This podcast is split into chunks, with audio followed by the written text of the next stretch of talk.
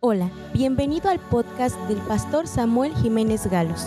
Disfruta del mensaje, compártelo en tus redes sociales y deja que Dios te hable hoy.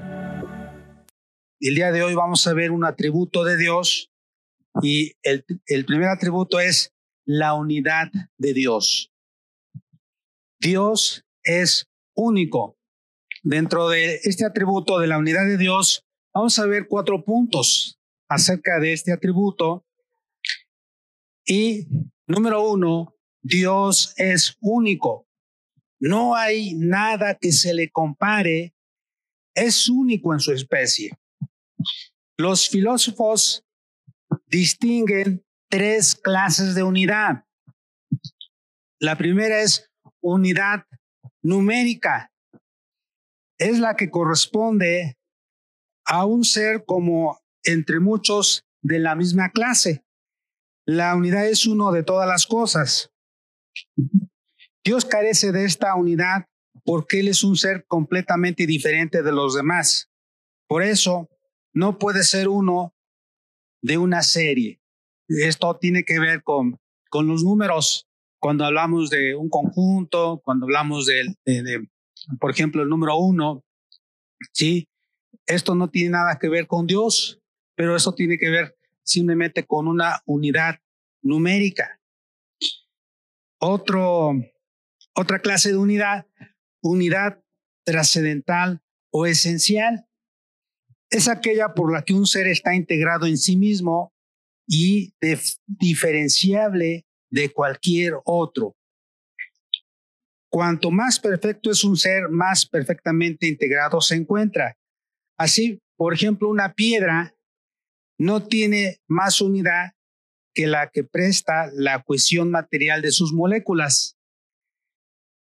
En el caso de una planta, pudiera tener más unidad o incluso el hombre es un ser vivo y está integrado y posee una personalidad. Pero sabe una cosa, debido al pecado, debido a que su relación con Dios se perdió, esa y esa integridad quedó, quedó disuelta.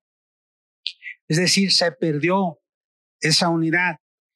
Y el primer hombre estaba perfectamente integrado psicológicamente y moralmente antes de su caída, porque Dios así lo había creado. Pero pecó y esa integridad se perdió. También podemos hablar que distintos grupos se unen en sus ideas, se unen en sus gustos, en sus intereses, y eso tiene que ver con una unidad esencial. Pero Dios es más que eso. Y eso tiene que ver con el tercer tipo o clase de unidad. Y tiene que ver con la unidad de singularidad o unicidad es aquella por la que un ser es algo único en su especie. En este sentido, decimos que nuestro Dios es único. No hay nadie que se compare a Él. No existe otro. Dios es único. ¿Cuántos dicen amén? Fíjese, Dios, el, el, que nosotros hemos creído, el Dios vivo y verdadero, es único, hermanos. Y ese es es muy hermoso saber que nuestro Dios es real, es único, no hay nada que se le compare. Vamos a ver el siguiente punto. Estamos hablando de la unidad de Dios. Número dos, Dios es puro ser. Dios es el puro ser. La integración esencial o unidad trascendental de un ser depende de la pureza de su ser es decir, de su simplicidad y de su perfección. Dios tiene en sí mismo la razón de su existencia. Él no tiene el ser prestado, sino que es el ser. El ser en sí equivale a ser el ser en plenitud y el solo ser, luego Dios es puro ser simple e infinito. Es decir, hablamos del ente, hablamos de lo que Él es, del ser en sí. ¿Y por qué decimos esto? Porque sencillamente el ser que existe, es decir, Dios es el ser que existe por sí mismo, contiene toda perfección que puede pertenecer a cualquier ser. Otra vez, voy a repetir, Dios tiene en sí mismo la razón de su existencia.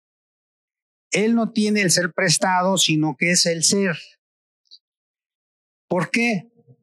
Sencillamente porque el ser que existe por sí mismo contiene toda perfección que pueda pertenecer a cualquier ser, ya que el ser no puede incluir en su propio concepto el no ser, y por otra parte, no siendo causado por otro, no hay nadie que lo limite. Es decir, eh, por ejemplo, los seres humanos somos entes o personas que dependemos de alguien más. Fuimos creados, fuimos hechos, pero Dios no tuvo principio ni fin. Él es el alfa y la omega. Él es el todopoderoso. Y entonces, por otro lado, toda composición implica la unión de varias cosas distintas. Cada una, cuando una cosa es distinta de otra, es porque tiene algo que la otra no tiene. Por tanto, ambas tienen el ser limitado por un no ser. Por ejemplo, vemos en la composición del agua. El agua está compuesta por, por hidrógeno y oxígeno. ¿Y eso qué significa? Ambos elementos químicos tienen distinta naturaleza y distinta y distintas propiedades. El oxígeno tiene algo que no tiene el hidrógeno y viceversa. Se complementan porque ninguno de los dos tiene el ser en plenitud. Pero Dios no necesita eso. Él es el ser en sí. Él es único. Pero Dios sí tiene el ser en plenitud. Todo lo que podamos concebir en Dios tiene que existir puro y sencillo, o sea, en plenitud del ser y sin composición. Por eso no solo decimos que Dios es vivo, sino que Dios es la vida. No solo que es verdadero, sino que Dios es la verdad. No solo que es bueno, sino que Él es bondad. En pocas palabras, todo cuanto significa para perfección se encuentra en Dios, identificado con su propio ser, sin limitación y sin composición.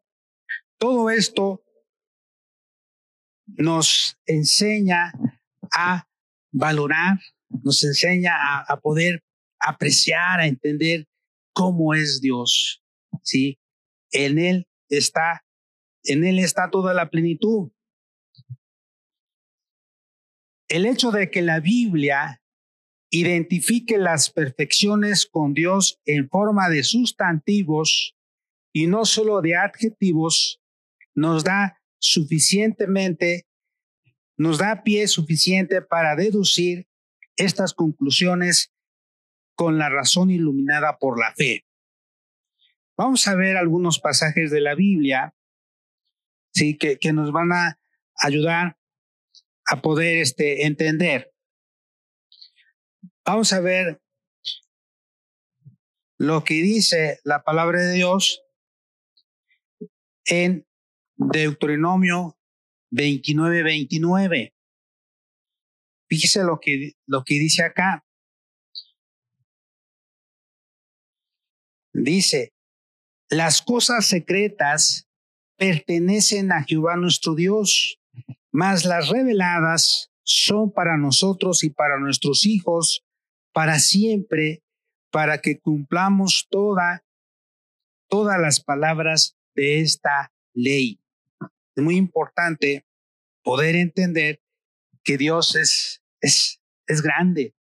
Dios eh, encierra en sí todo, toda la sabiduría. Esto es muy importante.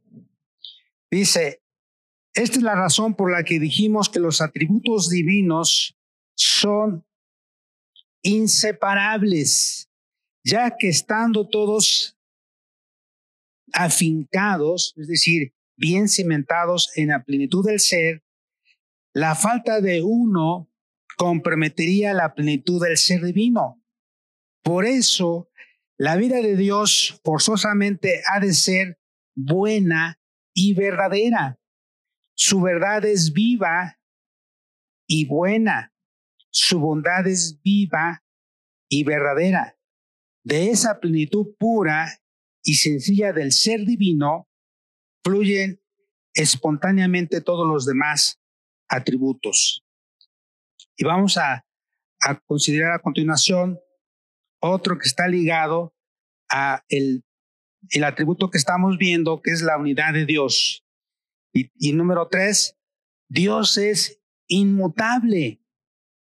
Cuando decimos que Dios es inmutable, no queremos dar a entender que Dios no siente eh, afecto, amor, simpatía, sino que Dios no puede cambiar. No puede cambiar su naturaleza y no puede cambiar su conducta. La razón es clara.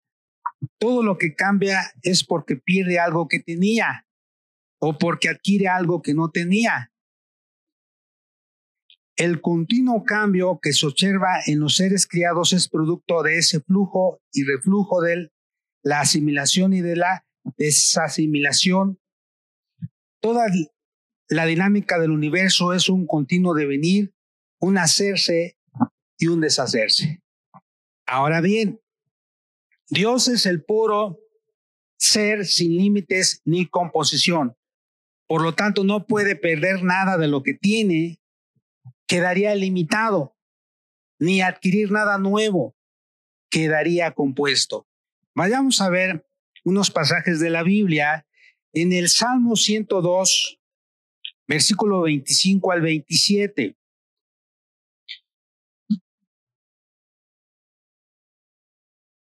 Dice así la palabra de Dios, Salmo 102, versículo 25 al 27. Dice, desde el principio, tú fundaste la tierra y los cielos son obra de tus manos. Ellos perecerán, mas tú permanecerás. Y todos ellos, como una vestidura, se envejecerán. Como un vestido, los mudarás y serán mudados.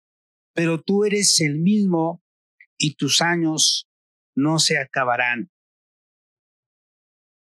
En otro pasaje, Malaquías 3, versículo 6, de igual manera, nos habla de que Dios es inmutable. Malaquías 3, 6 nos dice lo siguiente, porque yo Jehová no cambio. Por esto, hijos de Jacob, no habéis sido consumidos. Hermanos, esto es muy importante Dice la Biblia, después vamos a hablar de, de, eso, pero nos habla acerca de que las misericordias de Dios son nuevas cada mañana. Y por eso Él, por eso seguimos acá. Si en una ocasión un hombre estaba en el parque y se puso a decir, Dios no existe.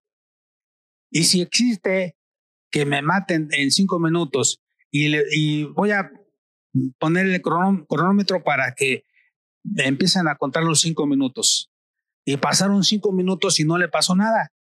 Y dice, le voy a dar otros cinco minutos a Dios para que me mate, si es que existe, porque si no me mata, no existe. Y, eh, y pasaron otros cinco minutos y no le sucedió nada. Y dice, ya ve, Dios no existe. Y una persona que estaba ahí le dijo, es que la misericordia de Dios no dura cinco minutos. Si durara cinco minutos ya ni siquiera estuviéramos en la tierra. La palabra de Dios dice que las misericordias de Dios son nuevas cada mañana. Grande es su fidelidad. Dios no cambia. Dios ha prometido estar con nosotros y lo ha estado haciendo. En Santiago 1.17 nos dice lo siguiente. Santiago 1.17 dice,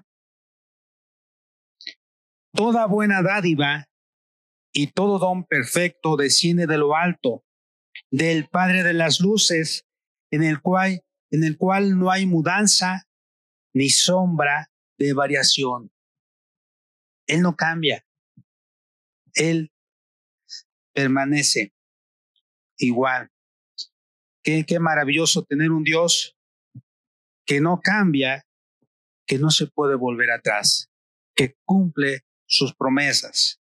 Y en otro pasaje de la Biblia, en Romanos capítulo 11, versículo 29.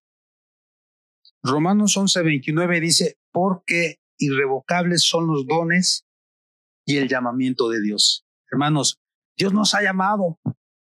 No es de que ahorita te llamé y a ratito ya no. Dios nos ha llamado con un propósito y debemos de cumplir ese propósito por el cual estamos acá, por el cual fuimos creados.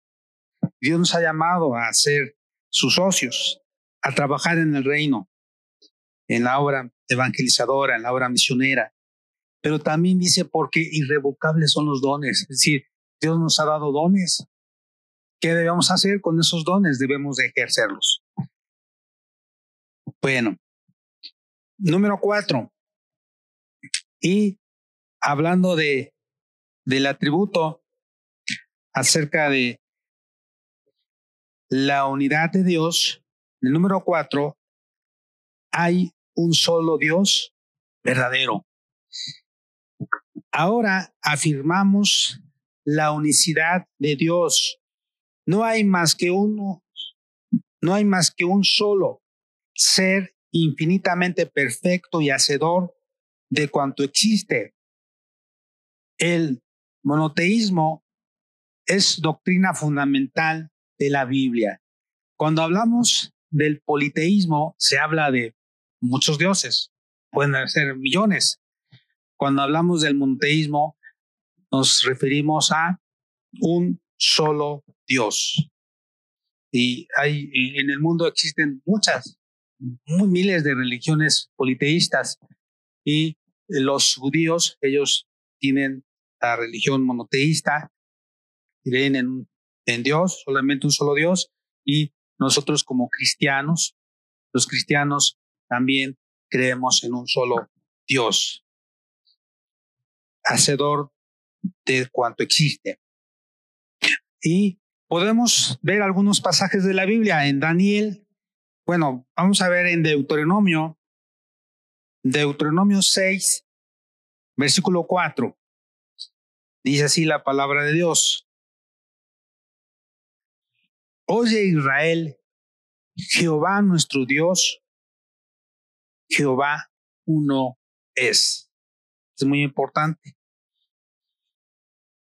Isaías 44, 6. Vamos a ver otro pasaje. Y en Isaías 44, 6 nos dice lo siguiente, así dice Jehová, rey de Israel, y su redentor, Jehová de los ejércitos, yo soy el primero y yo soy el postrero, y fuera de mí no hay Dios. Y si ustedes se dan cuenta, este mismo pasaje se refiere al Señor Jesucristo. Se refiere ahí en, Apocalipsis, ahí nos menciona, sí, en Apocalipsis capítulo 1, también podemos encontrar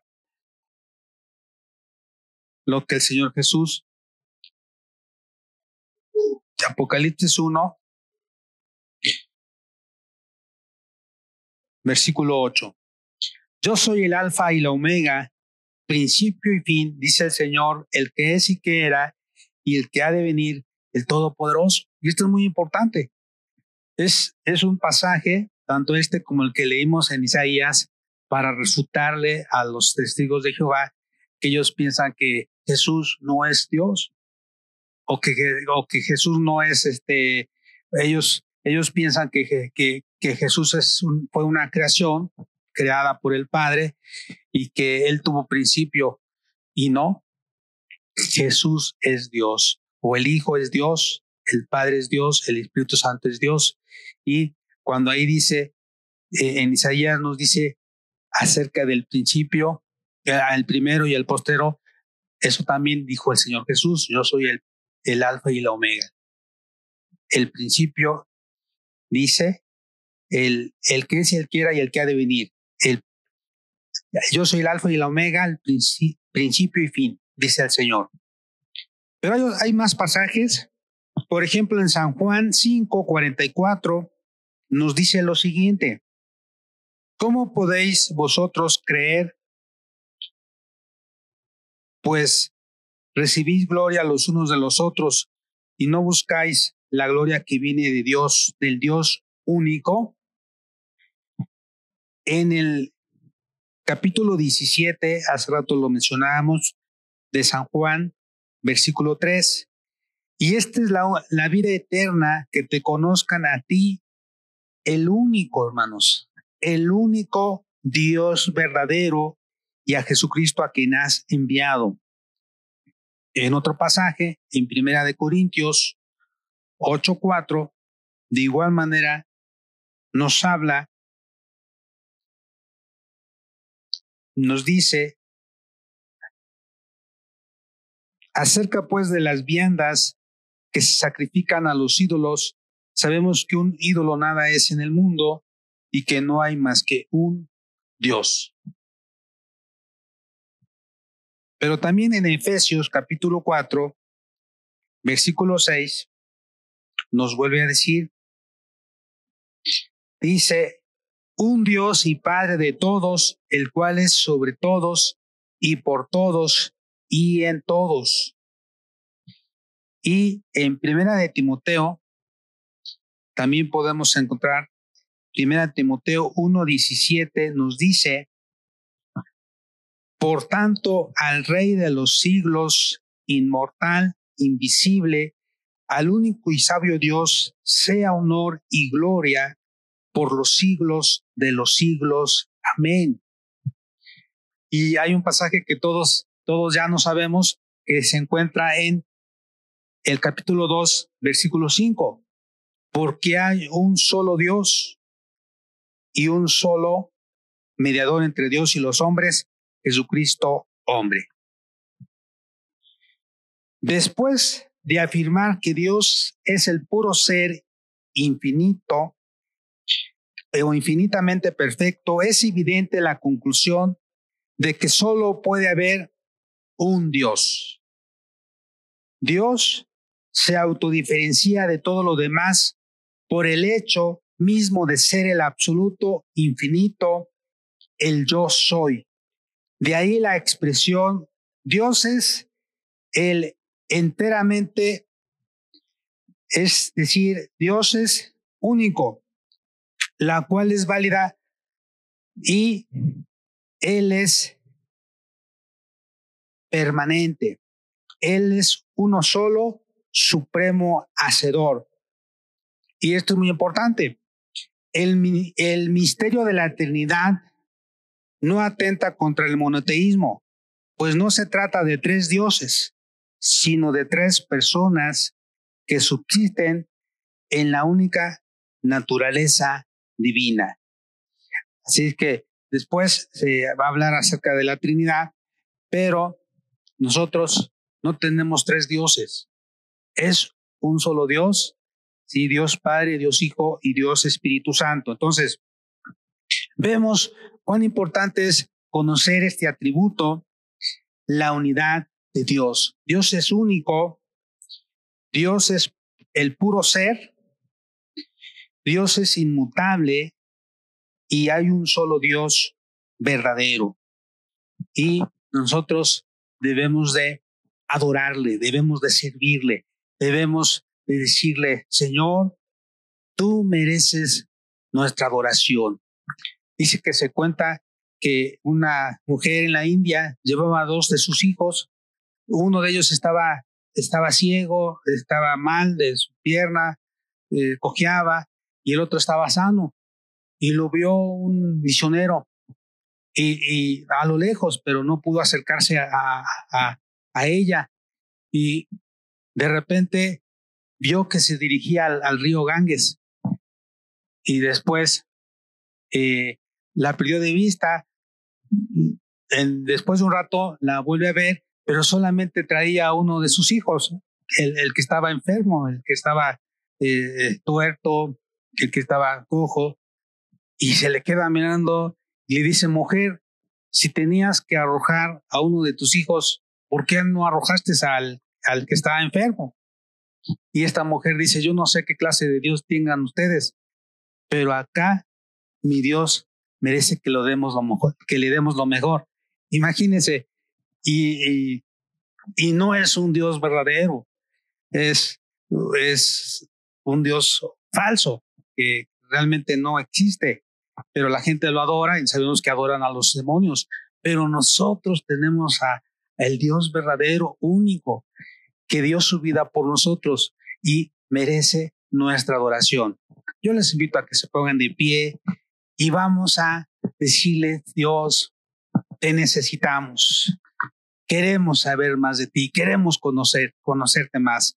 Padre Celestial, te damos gracias porque a través de tu palabra nosotros vamos aprendiendo acerca de uno de tus atributos. Son varios, pero el día de hoy estamos aprendiendo acerca de la unidad de Dios.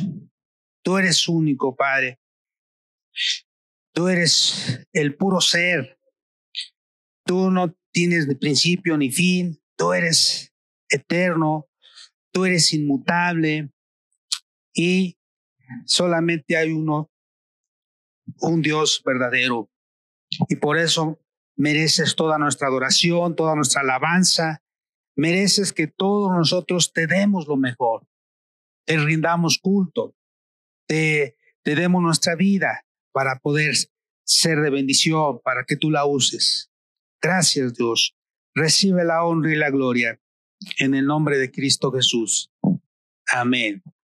Esperamos que este mensaje haya bendecido tu vida. No olvides compartirlo y suscribirte.